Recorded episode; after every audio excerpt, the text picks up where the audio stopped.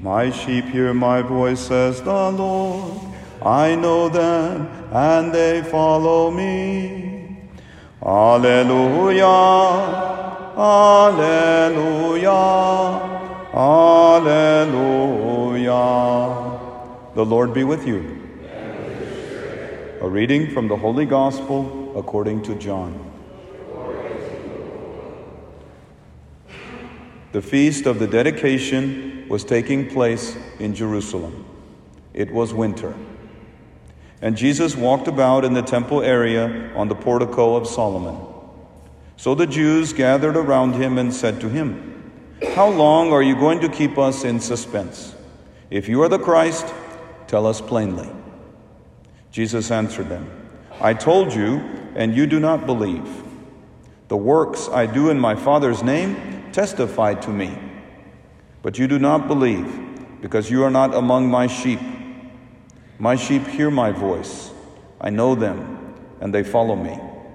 I give them eternal life, and they shall never perish. No one can take them out of my hand. My Father, who has given them to me, is greater than all, and no one can take them out of the Father's hand. The Father and I are one. The Gospel of the Lord.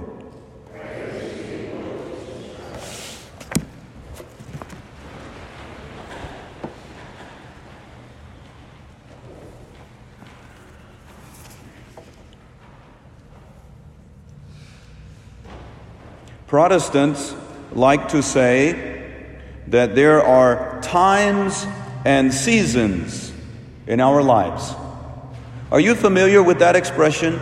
Times and seasons. What are some of the seasons that mark your life? Well, for many people, sports seasons are the most important. Football season, basketball season, baseball season. Some people actually suffer depression after the Super Bowl because there's no more football to watch. Father Daniel and I pay close attention to the seasons in tennis. Right now, for example, it is clay court season with the minor tournaments that lead up to the French Grand Slam called Roland Garros.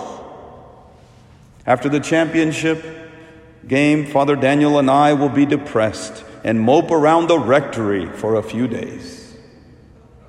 Yet others are attuned to the economic seasons, the best times to buy and to sell.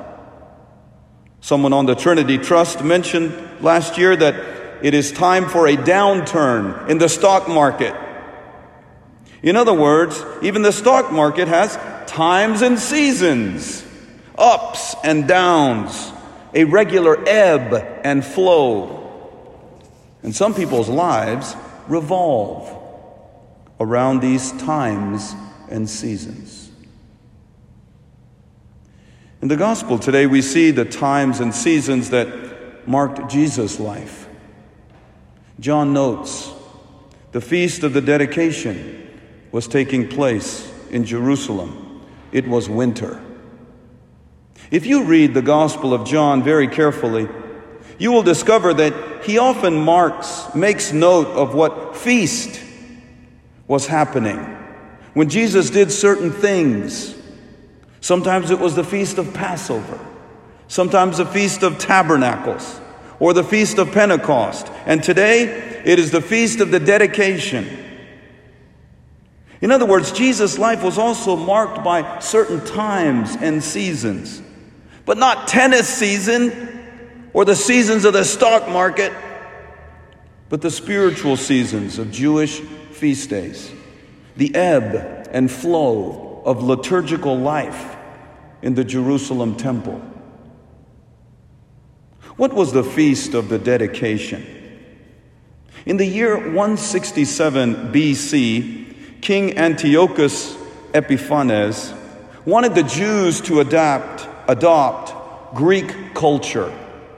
And so he entered the Jerusalem temple, and in the place of the tabernacle, in the Holy of Holies, he erected a statue of the Greek god Zeus. That would be the equivalent of someone coming into IC Church, removing the tabernacle, and on this altar putting up a statue of Buddha or a Hindu statue of the god Shiva with his four arms and four hands. Would that offend you as a Catholic? Well, it better. Well, that certainly offended Judas Maccabeus, who led a revolt against Antiochus Epiphanes and defeated the Greeks, destroying the statue of Zeus. The feast of the dedication commemorates the rededication of the temple and the lighting of the menorah lamp in the temple. Lighting the menorah would be similar to lighting the red vigil lamp here at IC next to the tabernacle. That's why the Feast of the Dedication is also called the Feast of Lights or Hanukkah. In other words, the dedication symbolizes the defeat of pagan idol worship and the restoration of true worship of the living God. And that feast is the backdrop for John chapter 10 and Jesus' teaching of being the Good Shepherd. That is, Jesus is the new Judas Maccabeus who has come to restore true worship to the living God, his heavenly Father. That is how the times and the seasons of Jewish feasts give shape and direction to Jesus' life. These feasts are what caused Jesus the greatest joy, and if we can use the word properly, even caused his depression.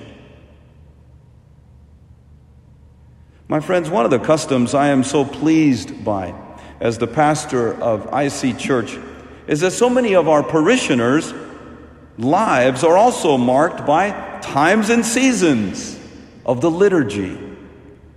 What do I mean?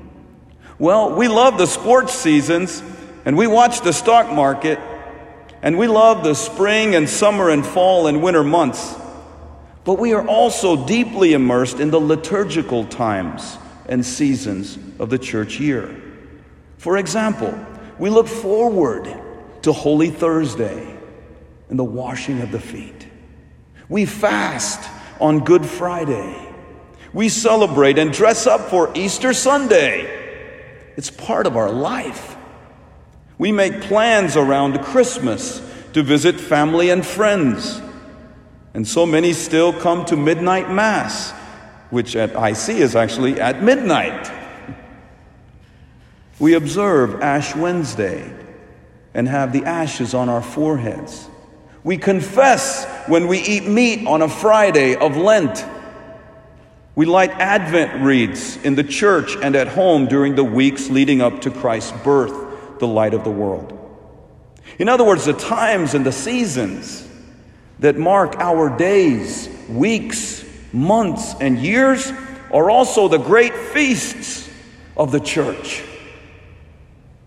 These feasts should be the cause of our greatest joys. And if we can understand and use the word properly, even the cause of our depression. Praised be Jesus Christ.